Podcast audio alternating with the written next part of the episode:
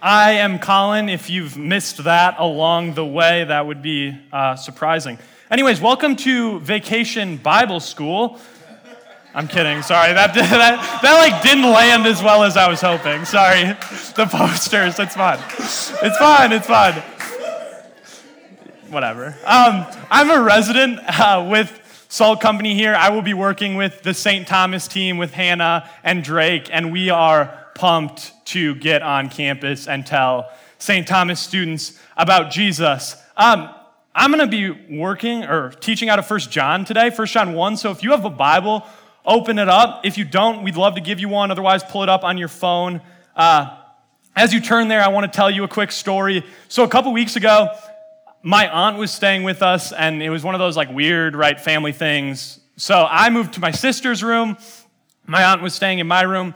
I got up in the middle of the night, I had to use the bathroom, you know, normal human things. And on my way to the bathroom, I like don't know my sister's room as well as I know my room, so I cut the bed short and I stubbed my toe super hard, right? And I like it was at night, so I let out one of those silent screams, if you know what I'm talking about. um, anyways, go back, lay back down in bed, and I'm thinking to myself, man, if I would have turned on the light, I would have saved myself from a ton of pain. And so that is what the big idea for today is, is that God calls us to walk in the light. In order to understand that big idea, I first want to talk about how God is the light. Then we're going to transition into talking about what it looks like for us to walk in the light. First, to pursue godliness, and then to confess our sins. So point 1, God is light. Verse 5 of 1 John chapter 1. This is the message we have heard from him, who's Jesus, and proclaim to you that God is light, and in him there's no darkness at all. So, for a little background, John is one of Jesus' best friends. He's one of the 12 disciples, and he's sometimes referred to in Scripture as the one whom Jesus loved. So, if Jesus had a best friend on earth, it was probably John. Right? So in verses one through four, I know I, I skipped over those, but what John is saying is you know Jesus. Like he's writing to Christians, you've heard about Jesus, and then he's telling them that he actually knew Jesus. Like it's not just someone he'd heard about, it's someone he walked with, it's someone who ate, he ate meals with, it's someone who he traveled with. And then goes on to say that one of Jesus' primary messages while he was here on earth was that God is light. So here's what Jesus is saying He's saying, I am God, and God is light.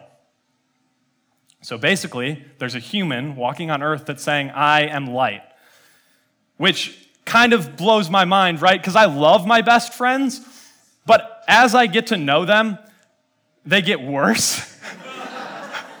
and as you get to know Jesus, he gets better, right? Like this is Jesus' best friend, and he's saying, God who I walked with is light. So now I've been throwing around the word light, and you're probably like, can you please help define light? Because that is not how I describe anyone. I'm not like, wow, Jordan, you're light. Like, that's just like not super helpful. Sorry, Jordan, that wasn't to roast you. Um, um, so, John is trying to communicate what he saw in Jesus. Shoot, I forgot to start my timer. That's bummer. Um, anyways. um, he's trying to communicate what he saw in Jesus that God is goodness, that God is joy, that God is holiness, that God is perfect.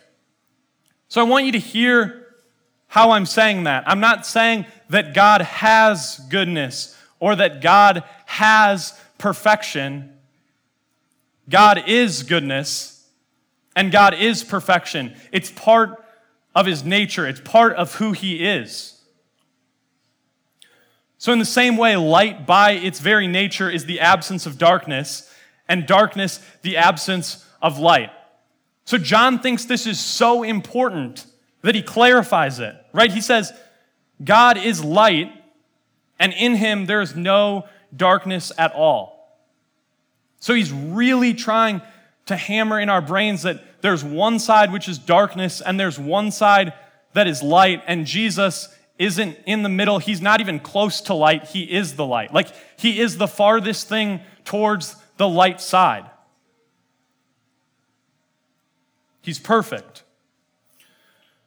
So, you've probably heard of the perfection of God, but when's the last time you thought about it? Like, when's the last time you sat and wondered what it would be like to be perfect? Like, that would be so cool, right? Never to have a bad motive. Not only do bad things, but to have a bad motive. Never to look at someone in a way that's anything but loving. Like, have you ever had an hour like that? Right? Only an hour. And in that moment, you probably didn't even realize you were in that moment.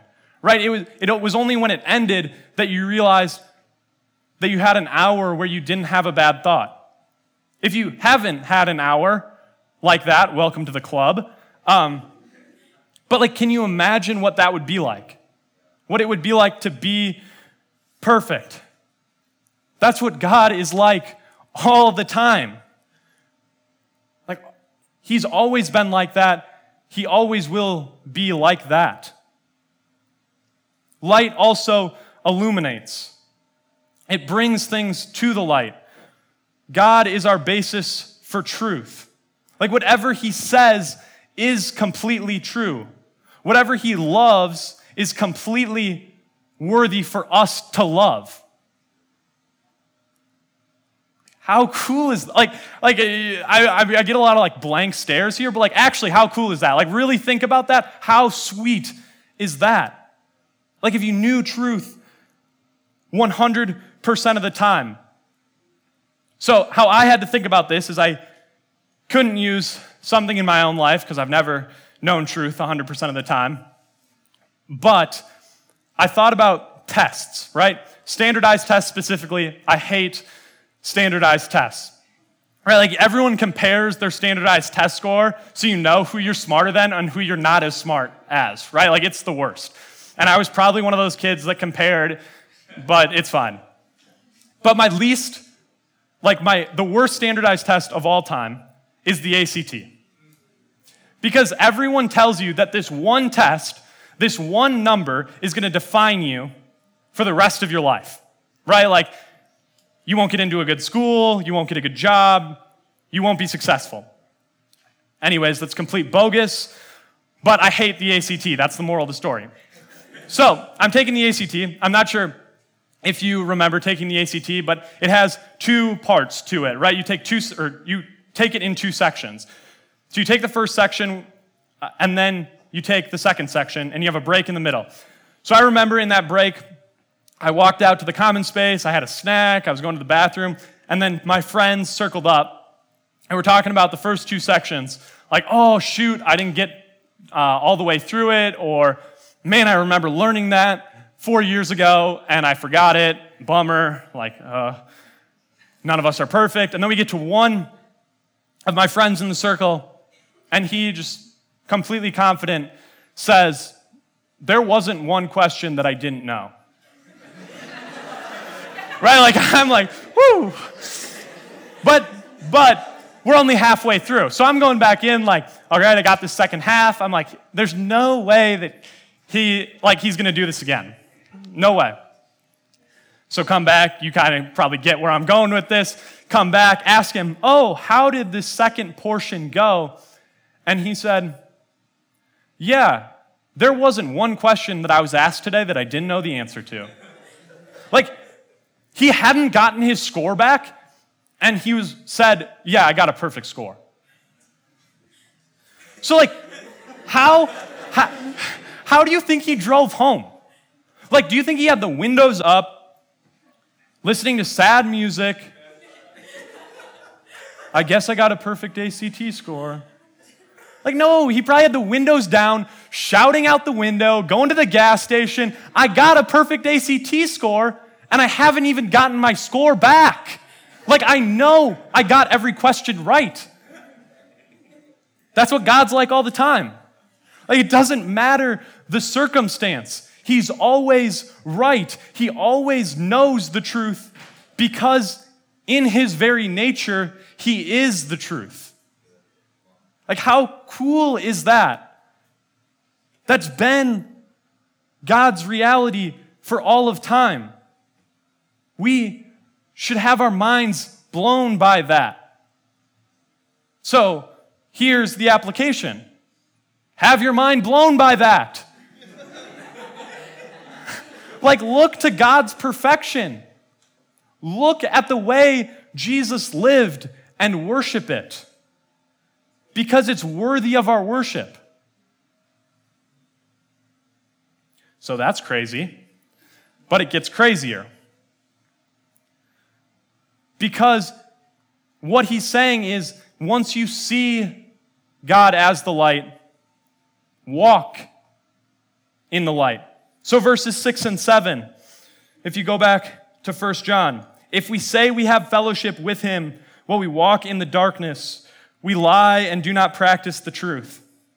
But if we walk in the light as he is in the light, we have fellowship with one another, and the blood of Jesus, his son, cleanses us from all sin. In verses 6 and 7, John's giving us two different ways to live. He's saying you can pursue darkness, you can indulge your sinful desires and not look to Jesus as the truth. But if you do that, you cannot have a relationship with me. Or he's saying, if we accept that Jesus is the light, then we're called to walk in that. So, walking in the light has two primary implications. The first is to pursue godliness. So, that's our second point today that God calls us to pursue godliness. So, this is actually really cool. Like, this is the theme of today is that this is sweet. Like, we don't always think that it's cool, but it is. Look at the perfection of Jesus. Look at the absence of sin and the fullness of joy and long for that to be your reality. Salt Company. What is the trajectory of your life? Are you pursuing the light? Are you pursuing the life that God has called you to? Or are you pursuing darkness and indulging your sin? We have to ask ourselves that question. We have to.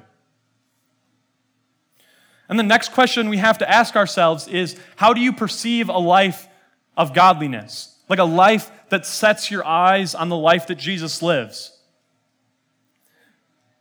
If you're doing it, is it something that you're doing to make your parents happy? Is it something you're doing to gain the approval of others? Is it something you're doing to please someone in this room? Here's what I want to tell you view a life of godliness as the best life you could possibly live. Why? Because it is.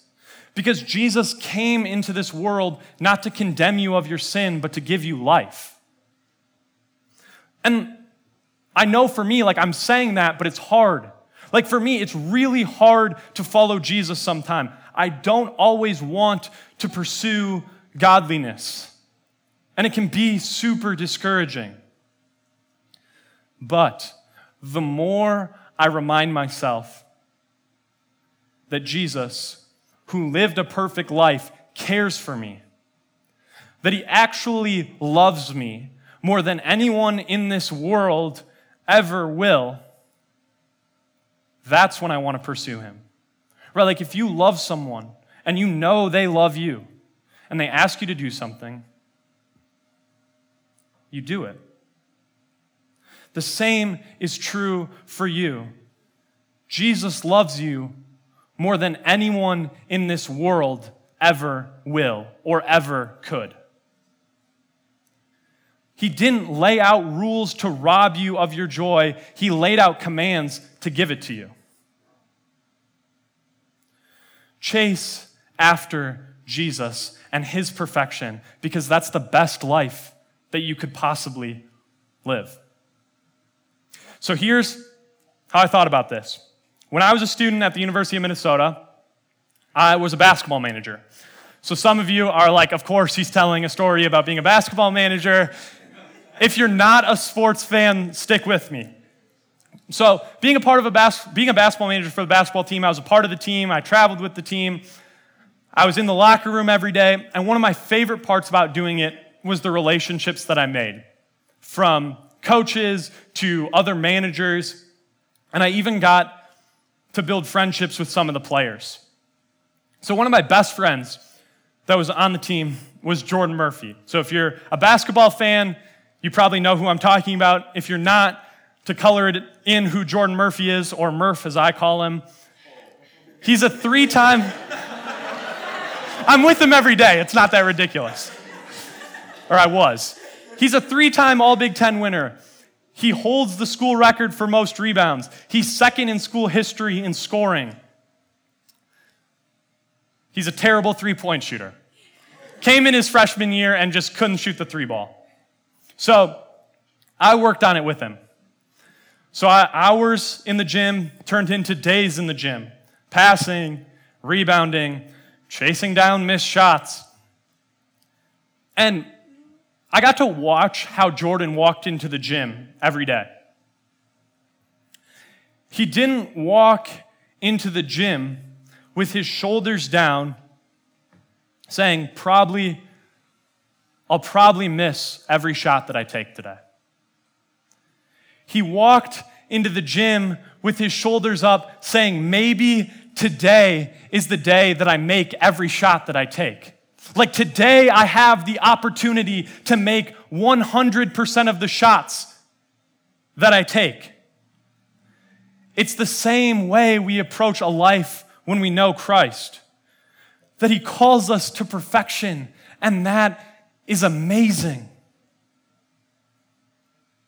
Like Jesus is saying, live like me. Oh, by the way, I was perfect. Oh, by the way, I was joy filled. Oh, by the way, I was the happiest person that's ever walked this earth. Like, we, I want that, and I want you to want that. So ask yourself what is the trajectory of your life? Are you pursuing sin or are you pursuing the joy of following after Jesus? Like, what do you think will bring you life? Do you really believe that indulging your sin will bring joy?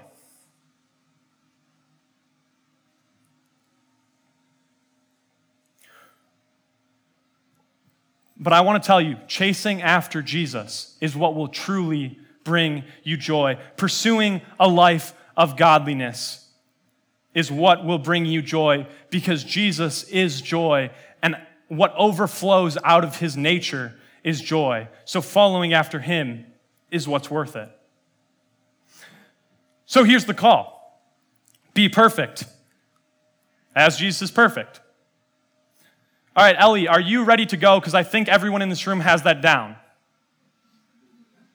Okay, no. no, like, that's an impossible task. Like, we can't completely give up the sins of this world. I know I fall short every single day. Like, I haven't figured out how to live a perfect life. No one has. So, the second part of walking in the light is to bring your sins and your shortcomings and the junk in your life to the foot of the cross in confession. Point three God calls us to pursue confession. Verses 8 through 10. If we say we have no sin, we deceive ourselves, and the truth is not in us. If we confess our sins, he is faithful and just to forgive us our sins and to cleanse us from all unrighteousness. If we say we have not sinned, we make him a liar, and his word is not in us. I want to read verse 9 again. If we confess our sins, he is faithful and just to forgive us our sins and to cleanse us from all unrighteousness. Salt Company, Jesus is faithful and Jesus is just, and there is joy in confessing our sins. Because when we confess our sins, we're admitting the cancer and the sin that is within our hearts. And we're saying we don't want to live like that anymore. Like in the moment when I sinned, I chose it. But now I'm choosing Jesus. Because Jesus is better. So before I go on, I want to make a quick clarification. Confessing sin is not the way to forgiveness. Like, Jesus doesn't forgive us because we're super good at confessing our sin. I sin too much for that to be good for me. Like, I would be doomed if that was the reality. Like, I, I'm so unaware of times when I sin sometimes that I can't confess enough for that to be our way to forgiveness. Forgiveness comes when you trust in Jesus. When you look to the life that he lived and understand that he deserved everything that God could have possibly given him. And instead, he took what you and I deserve. Like he took the punishment that we deserve because of the crap in our lives. And he gave us the righteousness that he deserved when he took the death that we deserved. Knowing that truth is freedom. That is freedom. And out of that freedom is where we confess where we fall short. Like if we trust in Jesus and that he has forgiven our sins, then we can come and display all the junk in our lives, all the sin in our hearts, because we have the freedom of knowing that that's what we did, but it's no longer who we are. That in the greatest exchange of all time, we got tied up in the righteousness of Jesus, not because we deserved it, not because we confessed enough to gain it, but because Jesus freely gave it to us when we believe in Him. So, confessing sin helps us make that declaration, right? It helps us declare it to the people around us that that's what I did, it's not who I am. Because I want to set my eyes on Jesus because the life that He tells us to live is worth it. That's what the Christian life is. I want us, all of us, myself included, to be people that confess often. Because we need to, right? Like we fall short so often that we need to confess often. We need to lift the weight of sin off our shoulders. So I want to help us do that. I'm going to give really quickly three practical ways to authentically confessing our sins. I'm going to fly through them, so stick with me. Like we need to be convinced that we're sinners which seems pretty simple, but like we actually need to be convinced that there's something wrong with us, that we've done something wrong, that in our hearts we have a disposition towards sin. The second thing we need to do to authentically confess sin is we need to make it personal. Like I've been in too many C groups, small groups, areas where people confess sin, if you're not familiar. Um, where like people coattail sins. Like one guy gets the courage to be like, yeah, guys, like I'm a sinner, I sin. And then everyone else, like kind of quiet, looks at him and is like, yeah, me too. right? Like we do that so often. We're like, it's like, ah, like I don't really want to make it about me. Like I'm just going to kind of jump on that bandwagon of that guy's sin and say I struggle with that too. Like we need to come to the foot of the cross individually and say, I fall short. This is where I fell short. The third characteristic to authentically confessing our sin is we need to make it specific. Like the, the same thing with, with point two or with uh, making it personal. Like I see it in connection groups all the time, right? Like, yeah, like I struggle with lust, but it's not that bad. Or I have pride in my heart, but it really doesn't affect me that much. Like, can we just own the sin in our lives and make it specific? Like, dudes, like you're sitting in C group, dudes, I watched porn last night. Like, we make it specific and not try to like be vague and have these cool sin confessions? Or I actually want to be better than my roommate and it's the, affecting the way that I love her. Like, that's what confessing sin should look like. So, coming back to it, walking in the light has two practical implications. The first is that we pursue godliness, the second is that we confess our sin. Here's where I saw this in my life. I grew up in a Christian home where I knew a ton about Jesus, where I pursued a life of godliness. Like, actually, I wanted to be a good Christian. But I didn't confess my sin I tried to keep it together on the outside. I call it the Christian game. Right? Like, where like you're not fooling anyone, but like you think you're fooling people. Right? Like where you think people actually view you as pretty good, but they all know that like you're super messed up. But I played the game for a long time. Then I get to college and I start seeing what, it, what a life of actually following Jesus looks like. I start to see the beauty and the perfection of Jesus, and I start to see the junk in my own life. I even had started to confess, authentically confess sin in my connection group of like, hey, dudes, this is where I fell short. This is where I screwed up. But then anytime I stepped outside of C group, I like didn't want to fool people. Or I didn't want people to actually know who I was. Like I wanted to still have this image on the outside of having it all together. And it really started to weigh heavy. Like it really felt like there was a weight on my shoulders that was dragging me down. Then I met with Jordan and Kaylee. And they say, Hey, Colin, like, we're super pumped for what J- Jesus is doing in your heart. We think it'd be sweet if you got baptized. Like, if you got on stage and you said, Guys, I'm not that impressive, but Jesus is. If you made that declaration from a stage, and I was like, No way right? Like, that is not part of the Christian game that I've been playing. I have to hold this image together on the outside, and that was pride in my heart. So, anyways, fast forward, I go to this baptism service and I am super pumped. Some of my best friends are getting up on stage and declaring their new life in Jesus for the first time. Everyone around me is like having the time of their lives, and I am like, seriously, it feels like there are a million pounds on my shoulders. Drew gets on stage and he says, Pastor Drew, he says, if anyone of you here wants to get baptized today, you're welcome. Just come up, talk to one of the pastors, and we'll baptize you. And the weight doubled.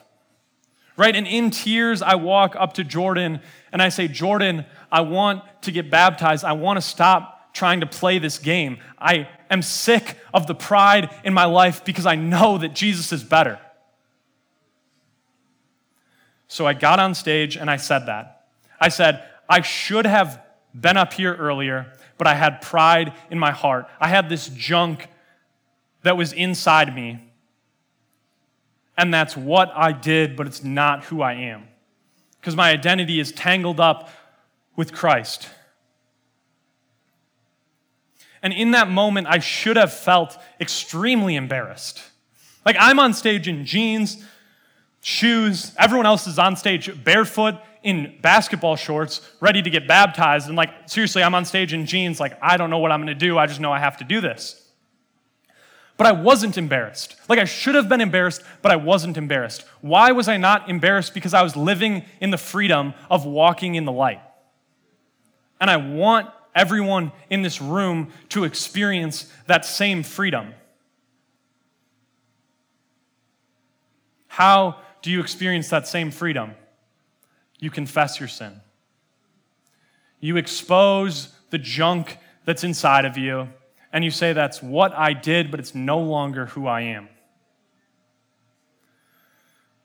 What sin do you need to bring to the light? Like, immediately following, what sin do you just need to pour out and say, This is what I did, but it's not who I am? And maybe you've never confessed sin before. Like maybe that's a new concept to you that you don't understand.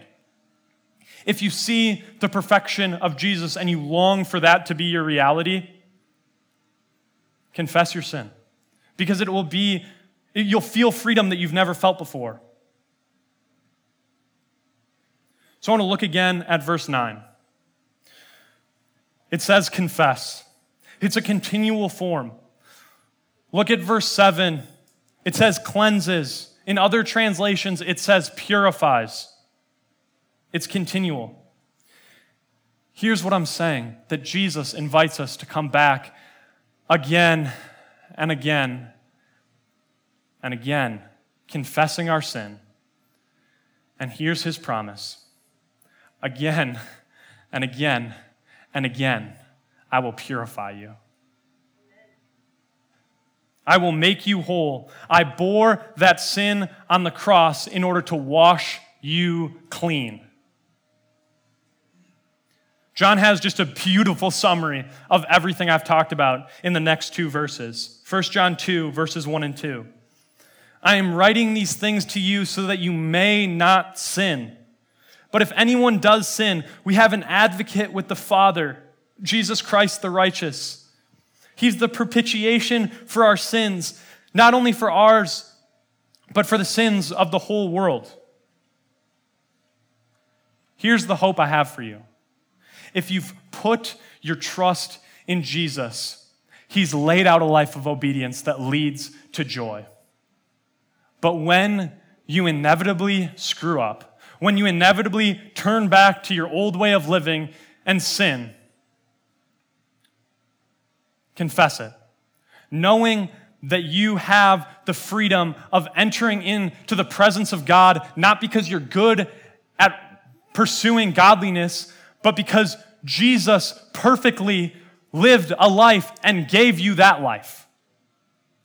That the righteousness isn't yours, it's Jesus's that he gave you, and now we can freely enter into the, the presence of God. So, whether this is your first time hearing this or your 1000th time hearing this, Jesus wants to give you joy. And a life with Him is way better than any other life that you could possibly live. Let's pray. Father God, I confess. Father, I confess ways that I fall short. I confess ways that I turn towards sin. But that's not who I am anymore. I thank you for sending your son to die in my place because I could never be obedient enough. But you lived perfectly, and you've given me that inheritance. Father, thank you. We love you. We pray all these things in Jesus' name.